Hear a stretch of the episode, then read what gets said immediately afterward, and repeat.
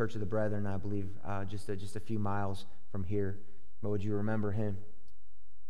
Now, how many of you have ever watched a magician perform a trick that left you, for just a moment, questioning could magic be real?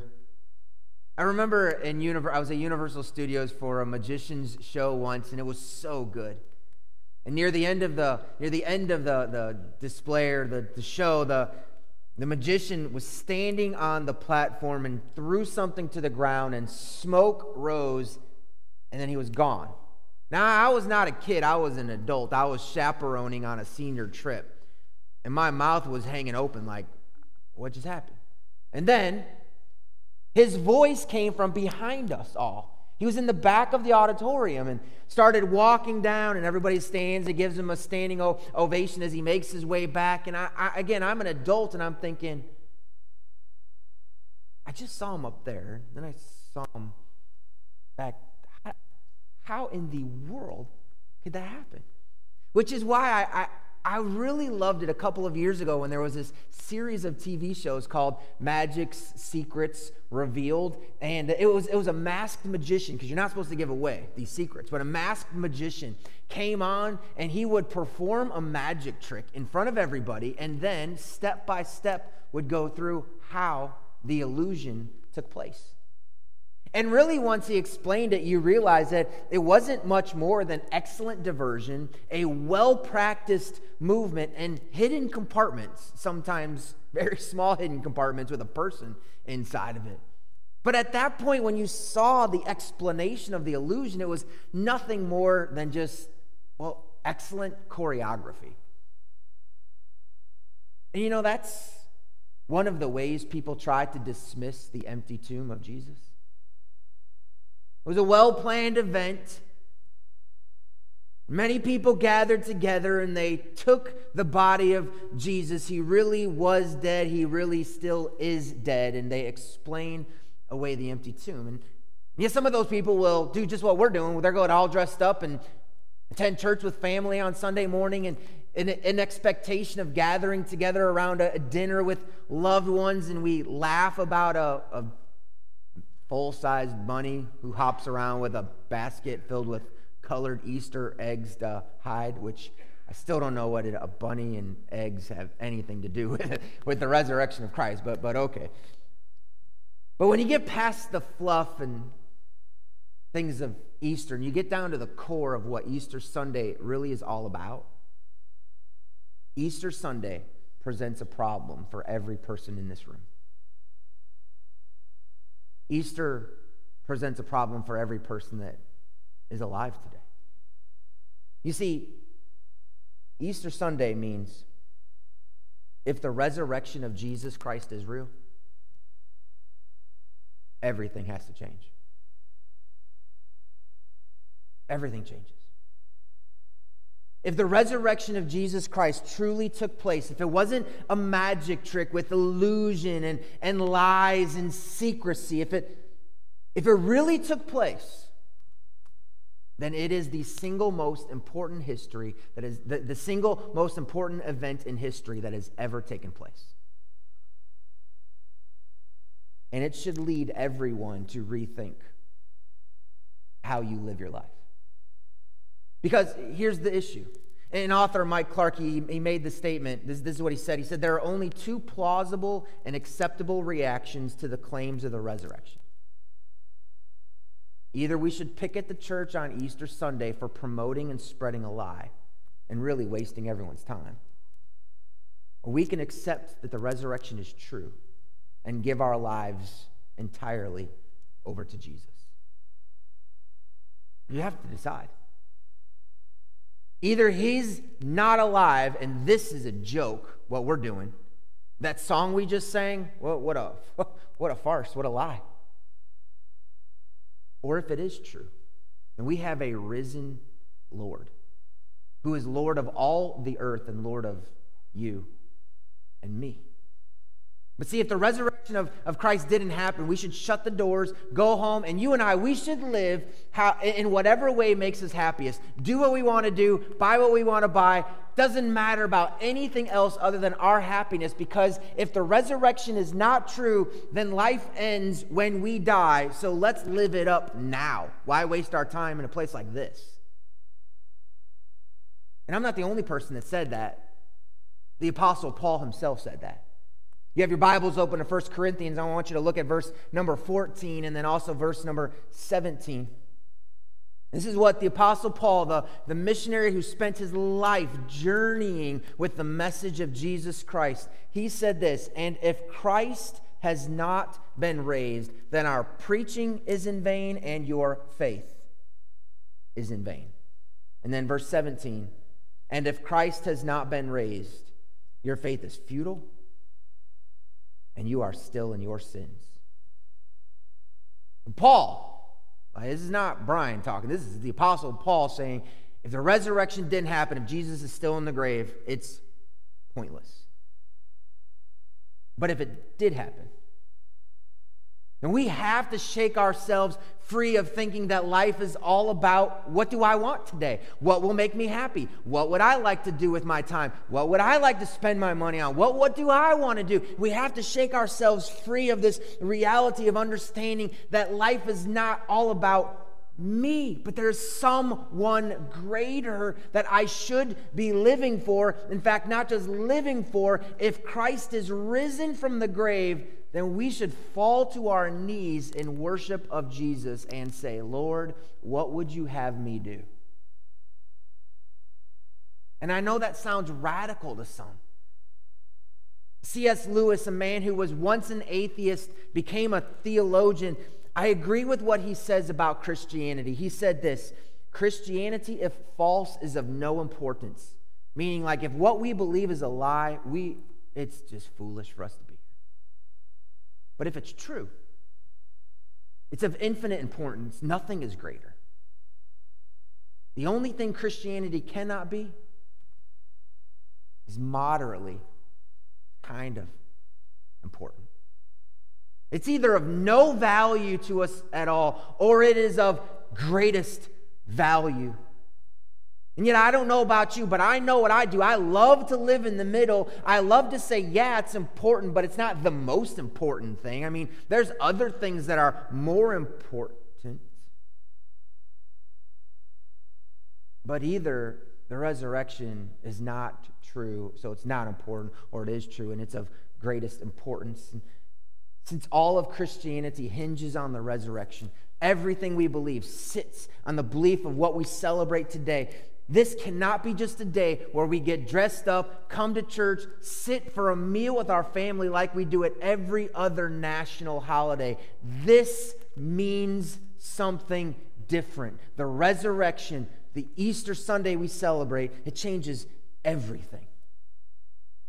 And today I just want to share with you three ways that the empty tomb changes everything for us today. So I'm going to read them together with you so you know what we're going to talk about. I'm going to share just a, a, moment of prayer and then we're going to flesh these, these three thoughts out. First of all, what the empty tomb does is it reminds us that God is not done working, even when it appears God is done working. The empty tomb also reminds us that before we can believe the greatest news ever, we must accept the worst news ever. And the empty tomb also reminds us that the best is yet to come. Would you pray with me? And let's pray for Pastor Jack. Father, as we pause to celebrate the resurrection, Father, we have a brother who's in critical condition right now, needing, needing your healing touch. And I pray that you would comfort even his wife as she's there with her. And Lord, that you would, would bring healing to Jack's body and you would bring comfort to his wife and that even to his church, Lord, that your presence would still meet with them and that your spirit would be what's most important. The, the pastors, we're just vessels. You are the meal. You are the truth. You are what we are delivering. So, whoever stands before that church today, I just pray that Jesus would be magnified and glorified. And I pray that in this room, there is nothing that is important in this, in our minds and in our hearts, other than the risen Savior. And may we just rejoice, Jesus, in, in the fact that you are alive and in what your life means to us today. In your name we pray. Amen. You know the birth of Jesus took place thousands of years after the Garden of Eden when Adam sinned and God said, I'm going to send a child, a child born of woman whose heel will be bruised by the, by the same serpent that deceived you, but but that child will, will then crush the head of the serpent, and that child would be Jesus, who would right all the wrongs in the world since Eden that had, well, sin had brought to this world. God actually created Adam, and Adam in the New Testament is called the Son of God. And Adam failed, and God brought a group of people to himself called the nation of Israel. And in Exodus, Israel is called the Son of God. And, and the, the point of Israel was to live in such a way that the world around them would look in on, in on Israel and see the glory of God and want to partake in the glory of God that Israel was living for. But if you have ever read the Old Testament, you know that the Old Testament is filled with failure after failure after failure of Israel, well, being that light to the nations around them. And since Adam, the Son of God, failed, and since Israel, the Son of God, failed, Jesus came as the Son of God. And Jesus came for a purpose. He, he came to rightly live out all the ways that Israel had failed and to perfectly fulfill the desires of his Father. And to do so in such a way that the world would take note and and be able to see that Jesus truly was the Son of God come to earth as we celebrated today. And all throughout the Gospels, you begin to see these comparisons between Jesus, the Son, and Israel. They both passed through waters Israel through the Red Sea, Jesus through the waters of baptism. After the parting of the waters, they both were led out into the wilderness, Israel, where they would fail to trust God and, and fail to believe in God's provision and his protection and his direction. Jesus, after his baptism, would be led out into the wilderness to face the temptations of Satan and yet would always trust the Father. Israel would be led by 12 tribes. Jesus would choose 12 disciples, the 12 tribes to turn from the Father, the 12 disciples to turn from Jesus, but Jesus always with his eyes and his faith on his Father.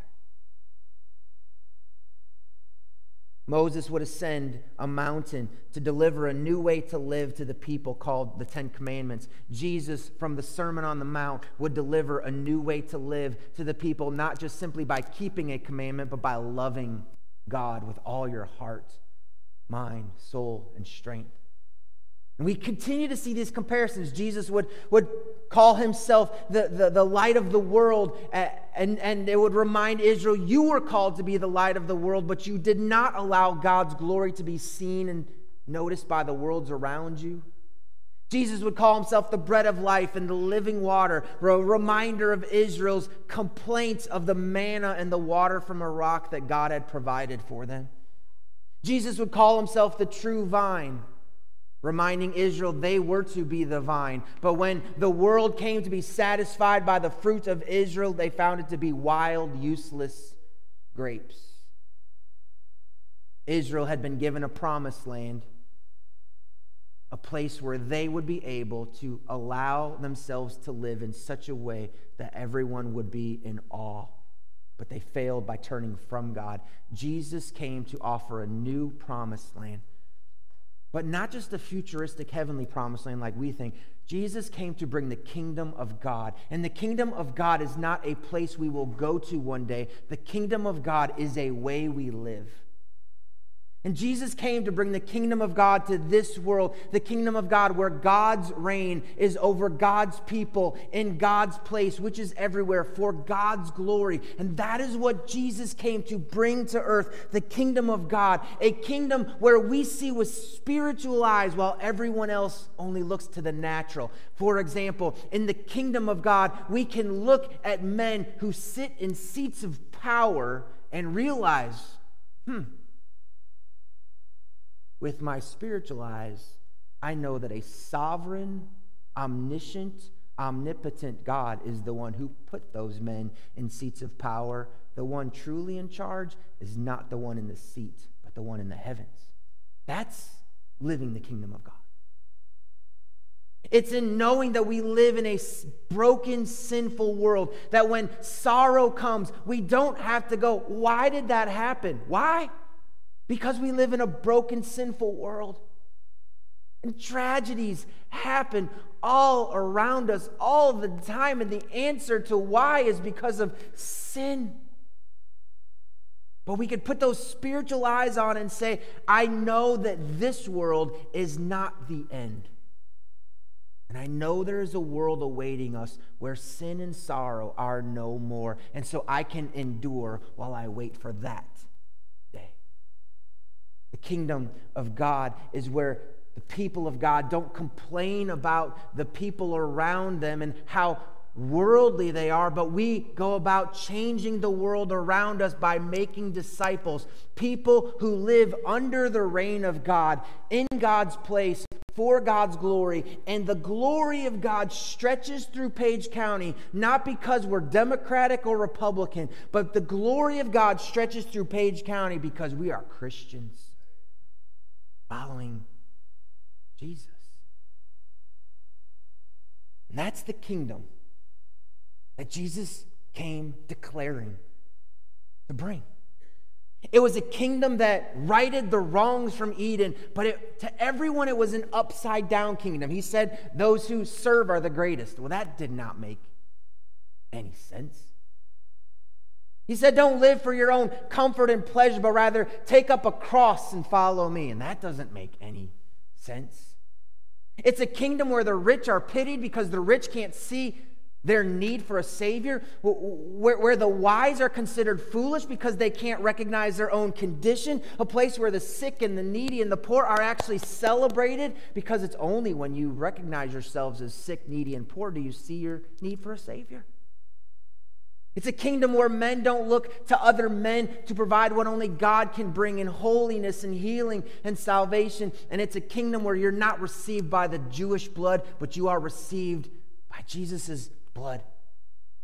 A kingdom where the blind are given back their sight, the deaf are given back their hearing, lepers are cleansed, dead are raised, poor hear the good news preached to them, and captives are set free. That is the kingdom that Jesus came preaching. And he preached it declaring himself to be the true, the better, the perfect Son of God. And then he died. Like dead. Died dead. What was all that kingdom talk? And every gospel writer says the same thing. Matthew, the way he says it is that Joseph took the body and wrapped it in a clean linen shroud and laid it in his own new tomb, which he had cut in the rock, and rolled a great stone to the entrance of the tomb. And Joseph, he didn't sit down and wait for the resurrection. Jo- jo- Joseph went away. Because all hope was lost, because that man that talked about the coming kingdom was dead. Mark says that she, Mary, went and told those who had been with him, and they mourned and wept because it was hopeless. The kingdom wasn't coming. But when they heard that he was alive and had been seen by her, they would not even believe it. There, was no hope.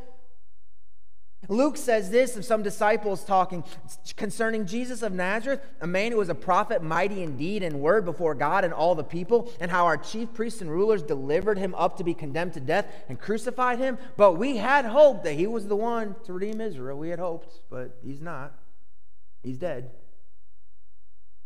John says on the evening of that day, the first day of the week, the doors being locked where the disciples were for fear of the Jews, Jesus' disciples are huddled in fear without hope because the kingdom wasn't coming. His words were more, nothing more than empty promises. His works, they help people, they were just temporary, not eternal.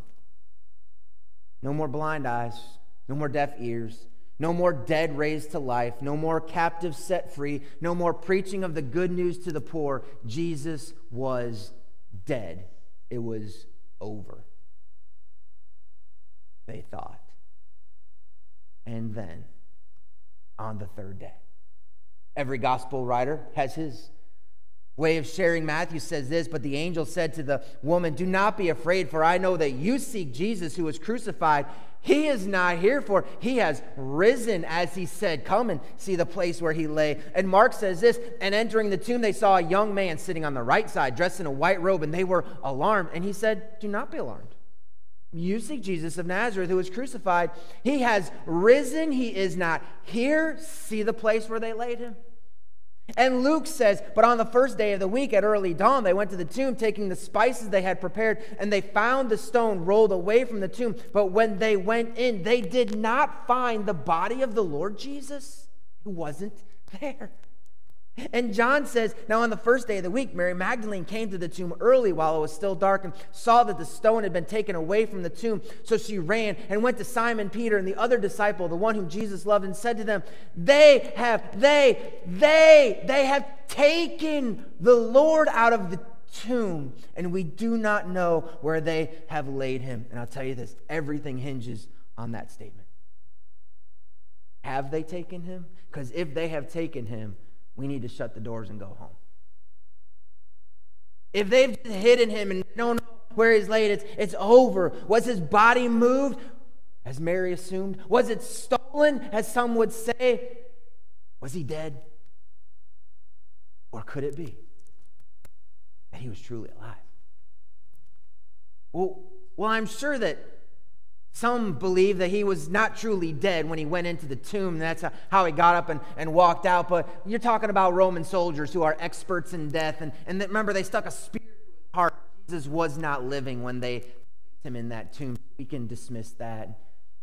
Well, well, what if it was just a made up illusion and people just got together and they, they said, let's come up with this solution? And the problem with that is, is every eyewitness to the tomb first was a woman. And in these days, women weren't even allowed to testify in court because they weren't considered credible witnesses. So, why, if you're going to come up with a lie, would you start with someone that people wouldn't even possibly believe? So, we could dismiss that. Well, the disciples probably stole his body, right? Well, every one of the disciples was tortured to a painful death. Why would they die for a lie? So, we could dismiss that as well. What, is, what if his body was just moved, as Mary said, and they just hid it? Well, then the chief priest could have solved everything by just producing the body. All talk of the resurrection is over. But they didn't do that. Instead, they paid the soldiers to say, say this. So we could theorize that Jesus still is dead. Or we can believe as the Bible tells us and as other historical writings tell us, that Jesus of Nazareth, for 40 days after his resurrection and before his ascension, spent time with over 500 different people. And those reports were written while those 500 people, most of them would have still been alive and able to refute the lie. And so did Jesus really raise himself from the dead? Is he truly alive? And if it is, if he is, what does it mean for us? And Here's what it means. It means you have to choose. If it's a lie, and if you believe that, trust me, nothing I say will convince you of it. The Holy Spirit would have to do a work in your heart. So I'm not going to try to convince you otherwise. In fact, if you think it's a lie, I would tell, I would just encourage you, investigate it for yourself. But if you think it's a lie, then this is a waste of time. Or if you say, I believe it's true. Now, if you believe it's true, then there is some really good news about what the empty tomb means for you. Here's, here's what it means it means that God is not done working, even when it appears he is done working. That's what the empty tomb means for you today. See, Jesus had to die. Like this cross had to take place for, for our sins to be forgiven because God makes it very clear, both all from Genesis to Romans, that the wages of sin is death. So if I die in my sin, I deserve death. And it's not just of my body, but of my soul. Eternal separation from God in a place called hell. That's what I deserve. And that's what Jesus went to the cross to bear upon himself the punishment for my sins, for your sins, for the sins of the world. And this cross means forgiveness. Yes. Thank you, Jesus, for giving your life. But what good is it to die forgiven if all you do is go into the ground and stay dead? We need the cross because we need our sins forgiven, but we need the resurrection because Jesus had to go and he had to defeat sin in his death, but he had to come out of the grave to defeat death in order to give us life. Man, without the cross, we die in our sins. Without the resurrection, we die. Maybe sinless, but we die. We needed the resurrection for Jesus to be able to have the power to offer new life to all people. Ah, you see, the death of Jesus was so important, but he wasn't done working just because he died. And so many of his disciples and so many of his followers, when that stone was rolled in front, all hope was lost. It's over. God came. He said he did all these miracles. He changed lives. But oh no, now it's done. God's done working. Oh no, he's not. Just you wait. On that third day, this stone's rolled away, not for me to get out, but for you to come in and see I'm not here. This tomb is empty. I have defeated death, which means now I can come and bring you life. And what that means is there are areas in your life today that are dead. You have lost hope. Yeah, yeah, that wayward child. That child that you had poured your life into and brought them up to the best of your understanding and knowledge and tried to lead them to a love for Jesus, and they have walked away from the faith all on their own, and you continuously pray for them. But in the back of your mind, you have given up hope. No, no. You keep praying because God's not done working. Even when it appears He may be done working, there is life to come out of death. I know your marriage is hopeless. It's in the ground, dead. Behind the stone, rolled in its place, dead. No hope. Oh, you are so wrong. Because God is not done working, even when it appears He's done working. My, my marriage isn't there. My child has walked away. I've been praying for a loved one for so long to come to Jesus, but they just won't believe. God must just not be doing what I ask. Please don't give up. Because God's not done working. Even when it appears He might be done working. You say, ah, how do I get this life that Jesus offers? And it's, it's, awesome. It's amazing, though. Remember how Jesus' kingdom is upside down? The way to life is through death. The gospel teaches us that the, the way that death is the inescapable way to life. And Jesus says it so beautifully when he takes a, just a small little corn of wheat and he says, If I put this corn of wheat in my pocket, it can stay there forever.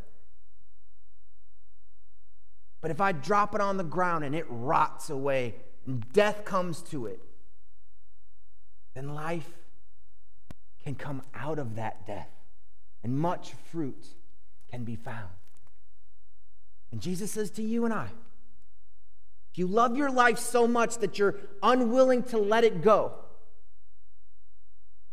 to die to the belief that you are your own Savior, to die to the belief that it's up to you on how to get to heaven one day. If you hold on to it that much, you're going to lose it if you love it that much. But whoever hates his life, not to say I despise the way I live, but that I'm willing to give it up because I have a greater love. If you're willing to hate your life for the love that you have for Jesus, then you will keep that life for eternal life. I love it.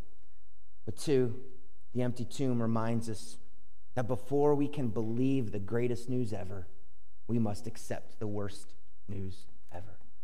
Why did the disciples celebrate Jesus' resurrection? Simple. Because they knew he was dead. Like, what, without knowing Jesus is dead, seeing him on the street three days later really isn't all that important. You understand why some people will, well, they go to church and they kind of put up with, yeah, I'll go with you, relative. I'll come, I'll come to church with you, sure, but like, I don't really get why all these people are excited about Jesus and his resurrection. Many people that think that have this idea in mind that one day when they die, there's going to be a scale. A scale that has all their good works on one side and all their bad works on the other side. And, and, no, and as long as they've done more good than bad, they, they're, they're guaranteed of eternal life. That's how I get to heaven. But see, that's not what the Bible tells us. The Bible tells us that no, no matter how much good we do, this sin that we have, this sin must be paid for, and it must be paid for with eternal punishment, eternal separation from God. So, no matter how many good things you do in your life, you still have to contend with the, the sin. And there's only one way to contend with sin, and that's through Jesus. So, here's, here's the worst news ever for you. Ready? If you die without Christ, if you die, if you die apart from Christ, you will spend eternity in a place called hell apart from God. That is the just punishment for sin. That's the worst news ever. But that news has to be accepted before you can believe the best news ever. And the best news ever the best news ever is that sin that you committed, Jesus didn't commit any sin. He was sinless, and he went to that cross and he said, God, I will take the wrath of sin for the whole world upon myself. And Jesus took all of God's wrath for all of the sin of the world, and he died in our place. And he was placed in that tomb. And then he came out of that tomb three days later so that he could say, If you believe in me, not just believe I live, but if you believe I died for you and I am living for you, and if you will turn to me as your Lord and Savior, I will give you life because I have conquered death. But there's just one condition you have to admit your condition. And the problem is, a lot of people don't like to do that. You imagine if you were near bankruptcy, concerned that you had no money and all the bills were piling up and you couldn't sleep and you were tossing and turning and worrying, how am I ever going to pay this? And then someone came along and said, I'll pay for your entire debt. Think of the gratitude you would have for that person. And when they ask you, hey, how much debt do you have? You would say, just a couple bucks. Just a couple bucks. You only need a couple bucks. How foolish would that be? But people sometimes hear the story of Jesus that says, I will pay it all for you. you say, well, that's really nice that Jesus died. I guess I can kind of add Jesus to me, but really it's going to come down to whether I'm a good person. Uh, can I encourage you? The best news ever that eternal life is a gift of God it's only received and only believed when you accept the worst news ever that you're going to die apart from Him. The gospel leads us to admit that the greatest problems in our life are inside, not outside of us. The greatest problem in your life is not someone in the White House. The greatest problem in your life is not your wife or your husband. The greatest problem in your life is you and the sin inside of you. And until we are willing to admit that, we'll never accept the good news that Jesus has. And last, the empty tomb reminds us that the best is yet to come. This is what Jesus wanted everyone to know that the best is yet to come. And think of so many people who walked away from Jesus during his earthly ministry. What they were saying is, What I want now is more important than what you have to offer. My treasures today are more important than treasures someday. But Jesus, when he looked at the cross, he knew what awaited him. He knew the separation from the Father he would endure in our place. He knew the death would come. He knew the hell he would endure. And yet he walked into it because he walked to the cross knowing the best is yet to come. And the best for Jesus was not just the empty tomb, that was really good. But the best for Jesus is that one day he's going to introduce you, if you are a believer, he's going to introduce you to the Father. How awesome is that? The best is yet to come. And in his resurrection, Jesus defeated death. And he did it for himself and for all who would believe. I want to show you. If You're back in, if you're still in 1 Corinthians, let me just read you a few more verses. Verse number 20, the Bible says this, but in fact, Christ has been raised from the dead. That's the Apostle Paul, the one who said, if, if Christ hasn't, you're dead. Your, your faith is no good. He says, but in fact, Christ has been raised from the dead, the first fruits of all those who have fallen asleep. First fruits. You, ever see a tree that has a fruit tree? Once you see one fruit on there, you know what it's telling you? There's a harvest to come. you know what Jesus' empty tomb says? There's a harvest of empty tombs to come. He's the first fruit. Because he says this in verse number 23, Paul says, But each in his own order. Christ the first fruits then at his coming, those who belong to Christ. Then comes the end when he delivers the kingdom to God the Father after destroying every rule and every authority and power, for he must reign until he has put all his enemies under his feet. Jesus is the first fruits. And then we come along and we watch as every enemy of Christ is defeated. That's going to be good because you know what you know what awaits on the other side? You know what awaits when that happens? Well, here's, what, here's what Paul Tripp said. I love Paul Tripp, and he, he said this The journey of Jesus to the cross didn't end with the cross, but with the victory of the empty tomb. And that's a very good thing, and here's why. Because of what Jesus has done, you can rest in knowing the glorious way your story will end. I'm going to die one day. How's my story going to end? Well, well, we can know because we know Jesus' story. Here's what he said. In fact, because of the grace of Jesus, the end of your story is that your story has no end. How cool is that? Isn't that just the greatest news, right? Because Jesus came out of that tomb and he's alive and he offers new life to us. When we die, huh, it doesn't end there. I'm going to have an empty tomb. That's why I could sit at the side of a man who's the father of one of the men in our church. A man who is at death's doorstep without a doubt. Hospice had been called in. His body has grown weak and frail, but his mind is very much alert.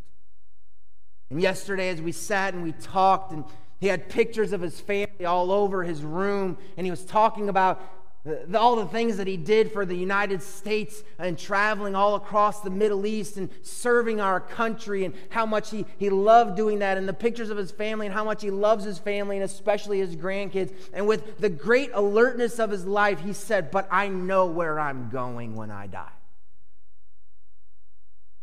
And he said, They asked me, Do I want any medicine for anxiety? And he said, Why would I be anxious? I know what's going to happen. And he looked at me with tears welling up in his eyes, he said, I'm going to miss my family and I'm going to miss those grandkids especially. But I probably won't even think about that once my eyes see Jesus. We, we sat there and we read John chapter 16 together for a little bit, and, and you should have seen the smile on his face as we talked about the joy that comes when we enter the presence of Jesus. This man does not fear death. Not looking forward to it, but bring it on because I know where I'm going because I know Jesus. And here, and I'm, I'm, I'm finishing, but here's, here's what awaits us. You just got to hear about what awaits us. Because what, what, what Isaiah tells us is, is a little bit about what's to come. He says, For behold, I create new heavens and a new earth, and the former things shall not be remembered or come to mind. But be glad and rejoice forever in that which I create. For behold, I create Jerusalem to be a joy, and her people to be a gladness. I will rejoice in Jerusalem and be glad in my people. No more shall be heard in it the sound of weeping and the cry of distress. No more weeping, no more crying. No more shall there be in it an infant who lives but a few days, no more death a child, or, or an old man who does not fill out his days, no more early death for those old men. For the young man shall die a hundred years old, and the sinner a hundred years old shall be accursed. They shall build houses and inhabit them. They shall plant vineyards and eat their fruits. Before they call, I will answer. While they are yet speaking, I will hear. The wolf and the lamb shall graze together. The lion shall eat straw like the ox. The dust shall be the serpent's food. They shall not hurt or destroy in all my holy mountain. That is the land that awaits us. And because we know the end of his story ends with an empty tomb, we can know that the end of our story is that our story has no end. Praise the Lord. Occasionally at a graveside, I'll share how I read of an author who talked of two different gravestones. One of those gravestones is Mel Blanc. He is the creator of Looney Tunes. On Mel Blanc's gravestone are three words. Can you guess what they are? Three words that end every episode of Looney Tunes. That's all, folks. You know, if, if when we die here, if that's all, folks, then we're really wasting our time. It really makes no point. If when we die, we go to the ground, that's all, folks. But if the resurrection of Jesus Christ is real, and if he has defeated sin in his death and has defeated death in his life, and he offers it to all who believe, then if we place our faith and trust in what Jesus Christ has done, here's what we can do. The author's second tombstone of his grandmother, who's buried beneath an oak tree near a church in Tennessee. And on her gravestone, just one word. One word. Waiting.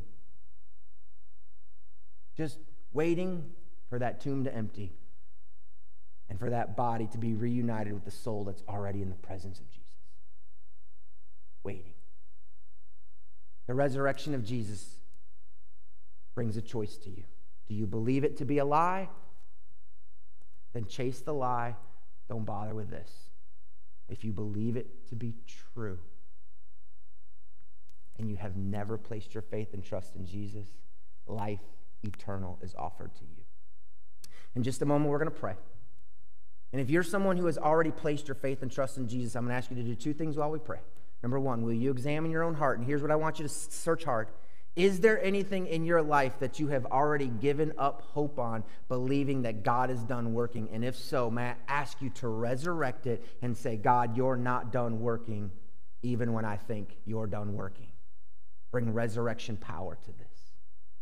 And two, would you pray if there's anybody here today or across the world today who's going to hear the gospel for the first time or have their ears open to the gospel, would you pray that they accept it?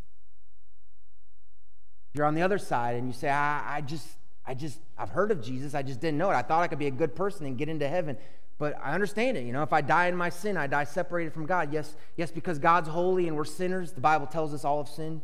God's just and we're guilty. We're going to stand before God one day, and, and, and the wages of sin is death. It's just the way it is but that God is love and Jesus came to save you. God is love and Jesus came to save you, and he will save any who place their faith and trust in his work and not in our own. And that opportunity is offered to you today. And if you would like to reach out and touch it and grab it, I would love to be a part of helping you do that. And so when we pray, if you know Jesus, examine your heart. You don't know Jesus, would you reach out and say, I know I'm a sinner in need of a Savior? Would you pray with me? Father, today is all about your glory.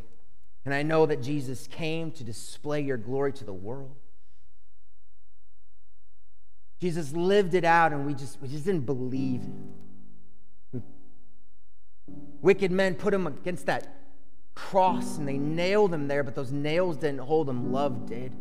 And he died for our sin to be forgiven, but he came out of that grave And he rose from the grave so that he could defeat death to offer life to any who believe. And Lord, for these who are gathered, I know many believers in this room today. And Lord, I pray that you would encourage their hearts that if there's an area that they have they're struggling with that hope might be lost, that you would remind them. God's not done working. Even when it appears God's done working resurrection power awaits. And Father, if there's those who are here today and they don't know you as their Lord and Savior, if they've never placed their faith and trust in you, God, I pray that you would surround them right now with your Spirit, that it would bring conviction to their heart, so that they would understand the truth that has been presented. And Lord, that they in their hearts would reach out and say, I am a sinner in need of a Savior, and I need you, Jesus. And if that's you, I would just encourage you to just, these words won't save you. It's not a prayer that saves you, it's the belief in your heart that saves you. But, but if you're wanting to reach out to Jesus, it's as simple as saying, God, I know I'm a sinner. God, I really thought that I was the way to heaven just by being a good person, but Lord, I see that in my sin I'll die apart from you. And I need you for the forgiveness of my sins, and I trust you, Jesus. And what you did on the cross is the forgiveness of my sins, and I trust your resurrection as the life that I live, that I need after death. And Jesus, I turn to you and place my faith and trust in you and in you alone as my only hope for eternal life. With your heads bowed and eyes closed, if you're here today and you just prayed that prayer, you just reached out, or you you said, I am a sinner in need of a Savior, and I get that, and I turn to Jesus. If that's you, I'm not going to ask you to raise a hand. I'm not going to ask you to move anywhere out of your seats, but I would love it. Would you just look up at me for just a moment so I could see your eyes, so I could pray with you? Pray that God continues to work in you beyond today. Would you just would you just look at me and would you give me thank you? Amen. Thank you. Amen. Anybody else? I know I'm a sinner in need of a Savior, and today I turn to Christ. If there's anybody else, I'll be at the back doors. I would love for you just to stop by and shake my hand and say, I am a sinner in need of a Savior. I would love to share, the, continue to share the good news with you. If you're a believer, let's keep believing that God's not done working even when it appears God is done working, because He's not. The resurrection awaits us after death. Father, we rejoice in you and in your Son, Jesus. Thank you for what this Easter weekend means in the death and in the resurrection of our Savior in our place. Thank you for being our Lord, our Creator, our friend, our guide. And one day we will see you face to face. What a day that will be, because the best is yet to come. In your name we pray. Amen. Would you stand with me? Pastor Mike's going to share a few thoughts, and then Aaron's going to lead us in the chorus.